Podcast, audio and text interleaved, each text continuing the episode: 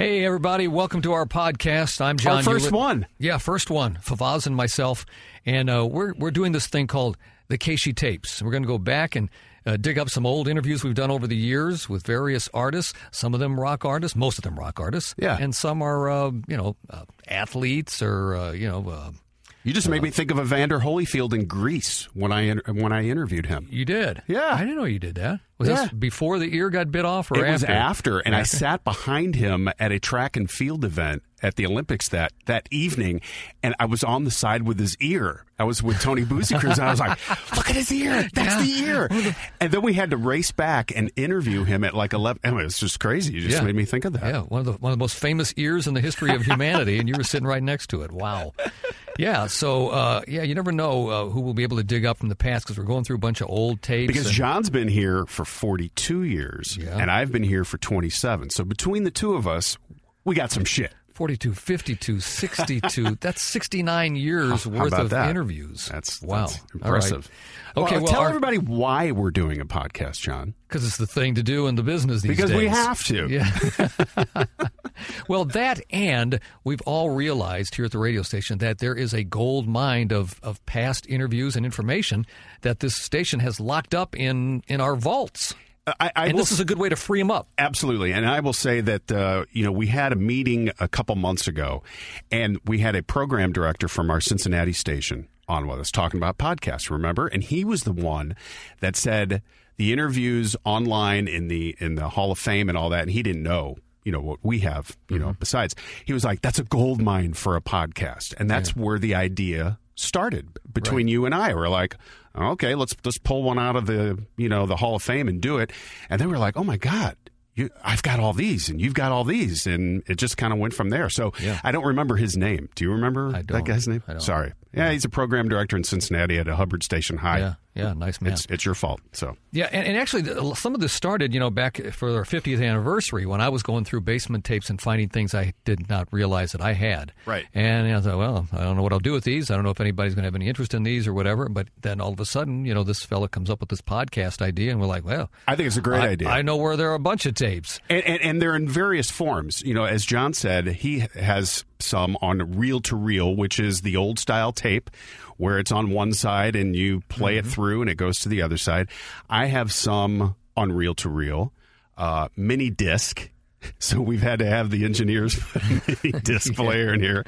Uh, also, a DAT digital audio tape. We don't we we have to have a machine in here for that. And then we then I have a bunch just on the computer. Yeah, and some are on CD discs. Yeah, some are on, like the Evander Holyfield, I believe. Well, I, I think I have that on CD, but maybe on mini disc. Oh, yeah, I mean they're on various. It kind of just shows the technology that we have to work with, how it has changed over the years. Yeah. You know? And the challenge for me right now on this reel to reel machine, which I got from the radio station, which was sitting in the studios. You of the- stole it. Well, I didn't steal Did it. they I, give it to I- you? they, they did give it to me. Wow. Uh, and and I, so I set it up in my basement, and I'm listening to these tapes, and I'm not kidding. Every every two or three minutes of listening, I Mm-hmm. got to stop the machine and clean the heads off with with uh, alcohol. You're kidding. Because no, because the tapes are so oxidized. wow. they're Yeah. filthy, and they're making the heads Do they break? Because I'm worried No, that some no. of mine might, like the tape might just split. No, and there are a lot of edits and some of them where you know when you edited that old tape, you did it with Right. uh, splicing tape. It was called, but they're holding up real good when I'm fast forwarding and, and rewinding and everything. So I'm, I would thought I would have thought those that that, that uh, sticky that sticking tape that's the splicing tape would would be brittle by now, but Right. It, but it's not. But the but the tapes themselves are filthy. So every so often I got to clean it off, and it's very frustrating. That's so funny. Yeah, I, I hope the machine here is good. Because Oh, it's going to have the same problems. It's going to have the same problem. yeah. so- so anyway, this, the one we're going to do today, the interview we're doing today, was not recorded back in the times of uh, reel-to-reel machines. You did this one in 2002, right, with Sammy Hagar? Actually, I believe it was 2006. Oh, I think. Um, yeah, it's. I mean, we've both interviewed Sammy a million times. The reason we're doing this particular one, this was the interview that I inducted him into the KSHE Hall of Fame Mm-hmm. on our online museum at kshE95.com. And uh, we thought we'd pick this one out because, you know, we want you to go to the museum and check out all the interviews, but the Hall of Fame is, is really cool. It's very, it's unique. Yeah. Uh, as far as I know, no other radio station has a Hall of Fame. Yeah. And um, while Sammy wasn't the first to be inducted, he was one of the first, and I think you'll hear here, he, he might have been one of the first three Yeah. that were inducted. And yeah, so I did the interview at the pageant. Well, I give uh, I was given Favazz some trouble too because back in the late '70s when Sammy first started coming to St. Louis, and in through the early '80s when Mm-hmm. he came to town, I generally was the one that would interview him. Right. And I ended up be, having a decent rapport with him, and I got some great photos of me uh, in the old KSHE Studios in Crestwood with Sammy when he came. One of them is us both looking. I mean, we were both in our in our twenties probably, and and we both got this big old smile on our face in this in this photo, which by the way was I a think I've se- I remember. It was, it was taken with an Instamatic, yeah. And we got these big full mustaches, man, just whoa, just, just jumping out of the out of the, out of the picture for practically. And um, so I kid I kid Favazz, I said, uh, "You stole him from me," because Well, let me tell after you- a while he started always gravitating towards you. I don't know what happened. Well, there, no, but- he he started. Uh, I think the first time I interviewed him was somewhere around '98, and he started to do uh, interviews in the afternoon. So when he started to do those, I do afternoon drive. So I Yeah. was the guy that happened to be there, and then he and I developed a rapport and Mm-hmm. did all those broadcasts down in Cabo for his birthday, and and um, you know, I mean, just- you really got up close and personal with I the guy over. You, you, he considers you one of his good friends. I think. I think he does, but people still um, they they think that I, like when I go to Cabo, I hang out at his house and stuff like that. It, that does not happen. I mean, there is a line between you know friendship and a Kate and, and a DJ rock star relationship. Yeah. and I certainly don't cross it because mm-hmm. out of respect. Now, if Sammy wanted to have me at his house, I'd be happy to go Right. and drink his tequila and stuff like that.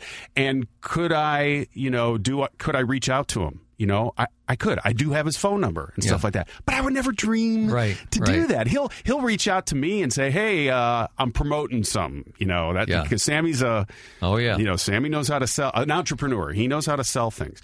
But you know it's it's not that kind of relationship like we're buds and you know we go to dinner. Although we have been to dinner here Yeah. in town, but he doesn't like when he's in town. He's like, "Hey, we got to go to dinner." It doesn't happen. Yeah, yeah. Oh, had me fooled too.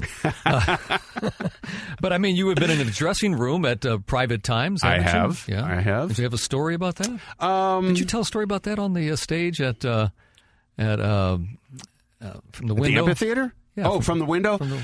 No, I did not tell any Sammy stories like that. I uh, told David Lee Roth story. Oh, that's right. It was David Lee Roth. You mean I when I, smoked Van- a joint with David Lee Roth, John? Yeah, Is that yeah, what you're trying to get? yeah. I get my Van Hey, I Halen do have an interview with him that Yeah. we'll do sometime on the show. Okay. Um, but no, Sammy. Uh, the, the only thing, if, if you're going down that road, the only thing that I've ever done with Sammy is shoot tequila with him. Yeah. and that was the first time uh, I was in his uh, office, if you will, down in Cabo in 2002. And I remember I walked in to do an interview, and he and he goes, "Favazz." You're so dark. You look like a Mexican.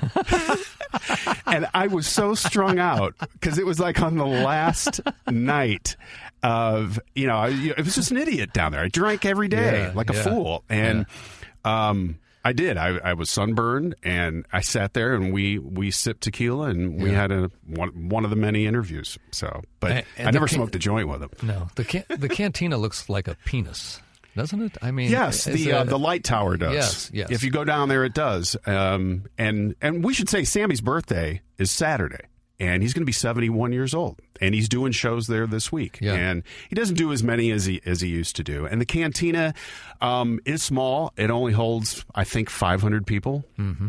And that's why those tickets were always in so dem- you know in such demand, you know, to go to one of those shows because it was you're going to be only one of 500 people there, and so Cantina's cool. But yes, the lighthouse looks like a giant dick. Yeah. and there's no there's there's no Do you other think way that was on it. purpose? I don't know if he did it. I, I don't think so because you know you're you're practically on the ocean. Uh, yeah, you're on the Sea of Cortez right there. You know there are lighthouses everywhere. Yeah. and maybe they all look like dicks. I don't know. this has a ring around the top uh, uh, to add to the. Uh, The color the- is uh, let's see. The, the color is not a a, flesh tone, No. should we say? I don't think it is. It's a lighter color though. All right, so um, here's the interview with Sammy, and this was uh, done at the pageant after a show where he wasn't feeling so great. Um, he is mic'd. So you'll be able to hear him really well. You'll be able. You, for me though, you're going to have to probably listen a little harder or turn up your whatever whatever you're listening to this podcast on because I'm not mic'd. You can hear me Uh, but you know, I'm I'm lower. So you know, we uh, the, the interview's about eight minutes long, and, and John and I will come out on the backside, and and we'll we'll wrap things up and talk about what we heard too. So hit it. Can I be? Actually, I'd rather sit in a regular chair because this year I'm going to sit back too far. Okay. So, uh, so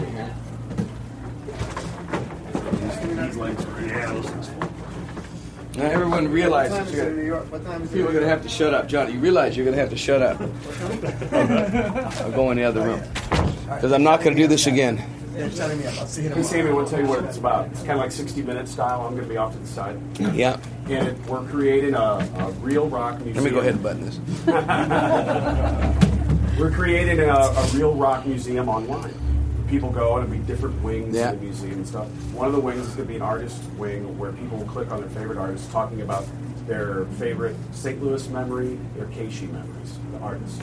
So I'll lead you with shit, and then you can look at me. Here? You can look at the camera, or whatever. Don't go too close. Don't go too far. Let's try this.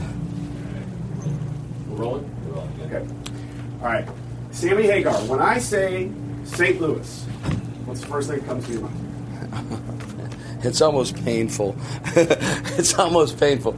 It's like trying to, in my heart, you know, because I, I care so much about the fans, uh, trying to live up to a show after a show after a show after a show is is actually it's so stressful. Uh, I just I love the city so much. Every time I play, I want to do the greatest performance I've ever done in my life, and maybe once or twice out of the 35 times I played here, whatever it is, you know better than me. Favazz, ask for Foz how many times I played here. Um, I probably walked away going, "All right," you know. Most of the time, I'm going, "Oh, I wish I did this. Wish I would have done that," you know. And tonight, other than being able to, uh, other than not being able to sing because I was sick, um, it was one of the greatest nights I've ever had here. That audience was 1,500 people, sounded louder than uh, sold out Busch Stadium to me.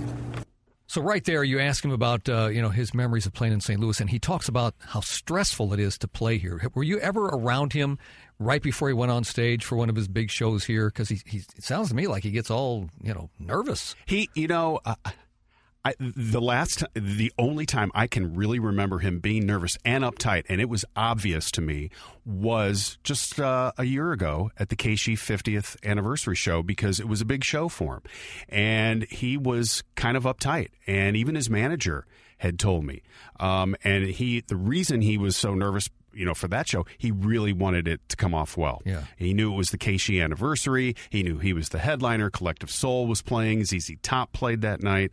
Um, you know, it was um, it was a big deal to him, and I can't really say before. You know, uh, all the other times I was with him, and I was with him right like as he was walking on the stage to Cabo and and, and, and to play like that. N- nothing, you know, ever you know struck me as wow, he's he's nervous, but that one did. Yeah, because You know? well, he's been here so many times. You wonder how he has to wonder himself. How do I keep topping what I've done before? Because he's put on some great shows in the past. That's, Right. That adds to the stress factor. Absolutely. And like you said, he played like 35 times or whatever. It's the truth. You know, if you count all the Van Halen shows, I mean, he, he's got a lot to live up to. And it's easy to see why he would want to better the next show than the one that he just did. Let's get back to the interview. Do you remember the first time you ever set foot in this town? Was that Not really. uh, like Not really. Uh, I'm sure it was Montrose. I remember going to KSHE and getting the picture at Montrose, and we all we all came out on stage that night with all wearing a pink shirt with the headphones. I remember that much of it, but I don't remember the show, and I don't remember that. I remember playing here before um, as an opening act for Ted Nugent, Boston.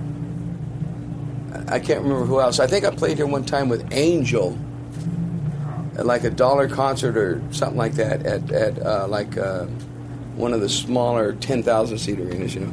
But it seems like in St. Louis, I never uh, played the, the small places. I was always an arena act, either as an opening act or whatever. But to me, if I just think of, okay, how did it happen in St. Louis? You know, when did it happen? I opened for Boston. No, no, excuse me. I opened for Ted Nugent. And it was a big deal. I came back with Boston like two weeks later, Yeah, at, at the Checker Dome. And I got three encores. And Tom Scholz is standing on the side stage. Tom's a great guy, but he don't like the opening act doing too good, you know. You know, and I always did really good, but you know, he, and, and he kept going. I'm walking off the side of the stage. It's like ah, he's going, go do another one. Go, uh, did three encores, and I think that was the last time I was an opening act in St. Louis. Because then in November you played with Pat Travers and the Scorpions, and that was the show at the Checker Dome that was broadcast all over the nation. That's right. That was the, the MTV thing where, yeah, Pat Travers and uh, and the Scorpions. This was and before MTV. This was still '79. no, okay. When did we? Did, You did the MTV thing around 80 Oh, okay, that was before that. Was- that here was Three. Lock Box, I think. Listen, I, own a tequila company, folks. I do drink. Uh, yeah, but then we did the MTV concert here at the Checker Dome, and I was already happening. That was '83. That was Three Lock Box, and had a great production, and and they filmed it on MTV. And that when I watched that thing, I'm going, "What is wrong with that guy?" I'm looking at myself, going, "Why does he just keep moving and running and jumping and do? You know, slow down, pal." So, um, you know, Sammy was just talking about opening for Ted Nugent. I was at that show. And I remember the date. I'm so weird. I'm sorry. That's all right. It was What December talking 6th, 1978. and it was my first arena rock show. And it was my first really introduction to Sammy Hagar. Mm-hmm. And I remember he owned the crowd. He owned the crowd that night. And so much so, cut, fast forward to whatever year, living it up, um, living it up, the DVD that came out in the 2000s. He had me do the liner notes um, uh, for the DVD, and I used I, I, I when I wrote them, I wrote about that show. It was it was amazing that night that he uh, he opened for Ted and he had the crowd in the palm of his hand. Now the thing where he was wrong, he didn't come back two weeks later and open for Boston. That show was in December, I believe. March is when Boston came back, or Boston was there, and Boston was doing. Uh, it might have been uh, what was the second record that came out? Don't look Yeah, back. Don't Look Back, yeah. And and Sammy opened that show, and I'll never forget Sammy coming back for an encore when the lights were on. It was unreal, Uh-huh. Yeah. and you could really tell right there that Yeah. this guy was something special, and people loved him in St. Louis. Yeah. Oh, great memories there. Um, And then I talked about the show where he opened for, or where Pat Travers and the Scorpions opened for him, and it was broadcast. That was broadcast on KSHE. I think Ted Habeck might have been the jock that kind of engineered things back, but that was not an MTV show. It was broadcast uh, over I don't know how many radio stations, and it was Sammy's first time headlining in St. Louis at the old Checker Dome Arena or whatever. And I remember it was like November of uh, 1979. I also uh, wanted to, wanted to ask you about nowadays with artists and radio stations, the bond isn't there anymore. Tell us what KSHE meant to you in the early days. Oh no no no! Th- There's still a bond here with KSHE, and there was in the early days. Um, it's funny because with Montrose, we were like, we had no love. That first Montrose record, it took uh, you know ten years to sell three million records, but it did. But KSHE played Space Station Number Five. It was a hit in this town. I remember. You know, probably played other things, but in this town, I remember our manager going, hey, you got like a hit in St. Louis with you know Space Station Five. I'm going, what? It's not a single or anything.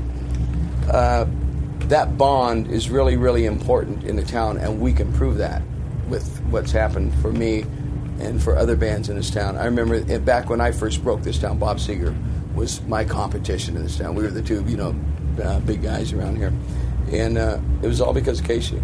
Honestly, it really was. And Dick Richmond from the Post Dispatch, Wayne Meisenholder from uh, worked for Capitol, all the people that believed in it, and they did. Everyone did their job, but truthfully, the radio was really a big deal. And you guys had another station back then, uh, Katie or something, or It was a KADI. yeah, and uh, they also played my singles like on a top 40 level or something that really, I think it all helped. It, it's been proven. Uh, otherwise, why am I still, you know, an arena act here, you know, without a hit single for 100 years? You guys wouldn't even, even if I made a new song, you know, they wouldn't play my new song. They play like, you know, You Love's Drive Me Crazy and stuff, you know. so why would that be, you know, other than the fact that, you know, you pound uh, the artist? It's great. I'll tell you what, I was impressed with the fact that he not only remembered KSHE radio, but he remembered our competition back in the late 70s, KADI. I, I- can't believe he remembered that. couldn't. Re- yeah, that that was weird. And uh, you know, uh, the, it, it's a real thing. The bomb Yeah. in KSHE. That that is why he is so successful here. People don't believe that you know all these years that he plays out at the amphitheater. You know, twenty thousand people, and he'll go to Chicago or Kansas City and play for five. Yeah. It's just it's the tr- it's the way that it is. Well, his song "Red" is a song that the Cardinals take the field on at Busch Stadium before, up until I think towards the very end of the year. Right. That's the one that, that we, we would play as, as the as the team came out. I mean, and, and I remember him coming down there and throwing out first pitch uh, a couple times. I was there and- that night. Were you the, the there? last time because Montrose. That was when he was here with Montrose, Bill Church, and Denny Carmassi, and and Ronnie was still alive then. I don't think Ronnie was there, but the one time he threw out the first pitch, we were all there, and Yeah. we were with you. You were doing your thing and everything. It I think he's done it twice. Am I wrong about that? I think you're right. Yeah, I think it was twice. I think you're right. But uh, you know, you're not going to find a, a nicer, friendlier man in any business, especially somebody who's uh, accomplished what he has uh, accomplished, and, and still willing to to you know be um, He's very accommodating. Appreciative. Yes, he's appreciative. He's accommodating. You know, like uh, in that interview there, I forgot that I was supposed to go on stage as I'm listening back to this thing after all these years. That I was supposed to, you know, induct him into the KSHE Hall of Fame while he was still on stage at the pageant. I was like. Oh, I guess I was supposed to, you know, but instead we did it right there, and you could tell that, yeah, he was like, I deserve this one for sure, Yeah. you know, and he was, he's totally right. Yeah. So. Well, and I say that he's a very nice man because that's that's what we see from him all the time.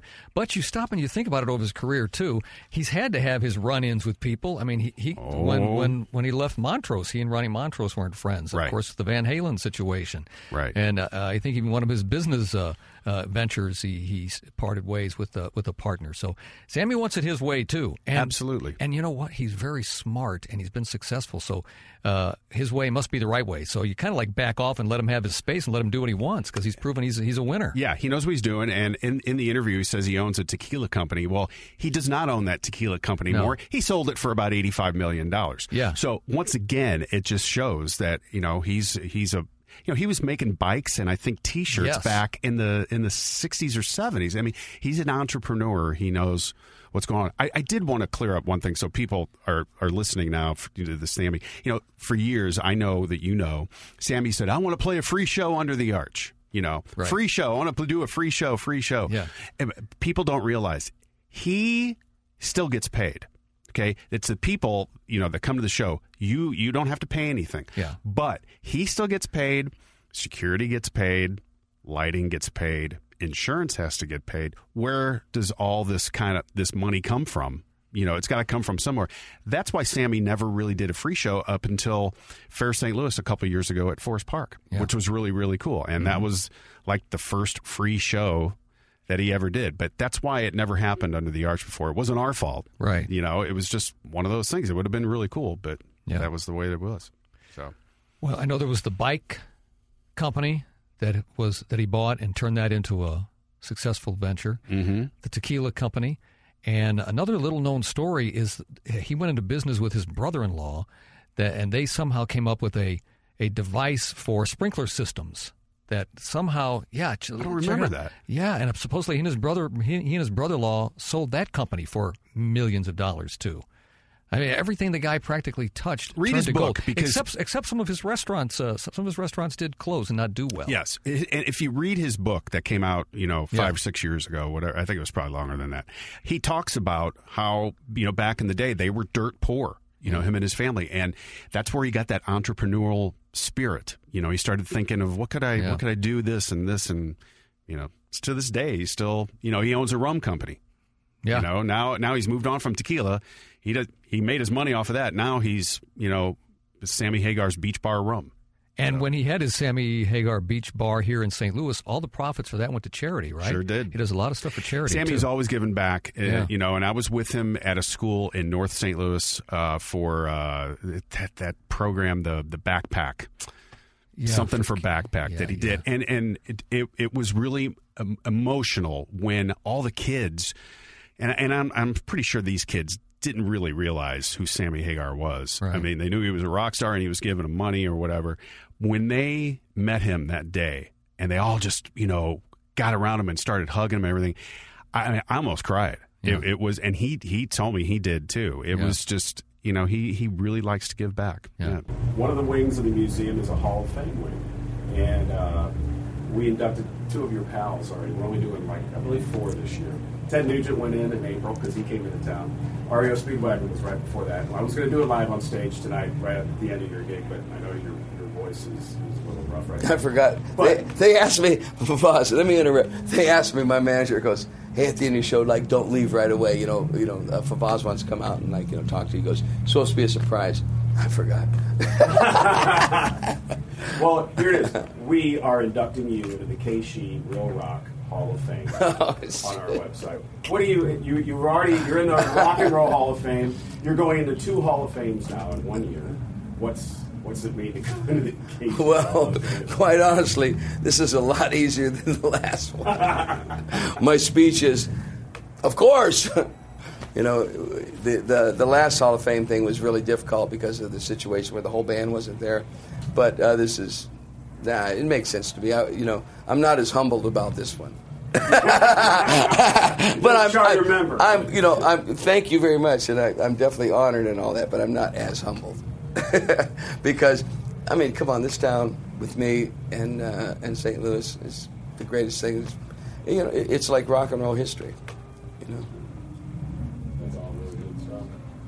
Want to add anything? no. I'm done. Thanks, Andy. Yeah, we do a couple quick stills. Sam? Yeah, but are you shitting me? Well, there you have uh, Sammy's interview, uh, you know, that I did. And uh, this was the Hall of Fame induction interview. Um, it was our first podcast, John. What do you Yeah. think? Well, I think it's over.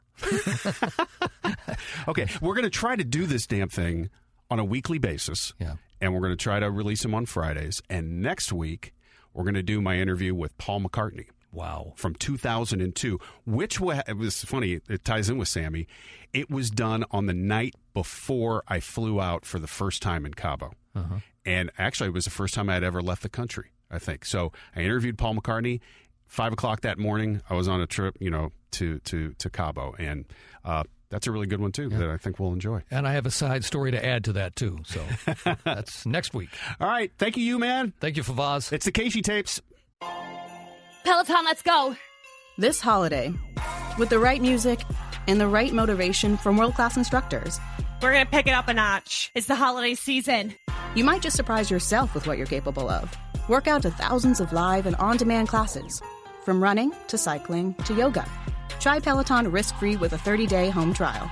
New members only, not available in remote locations. See additional terms at onepeloton.com slash home dash trial. Peloton, motivation that moves you.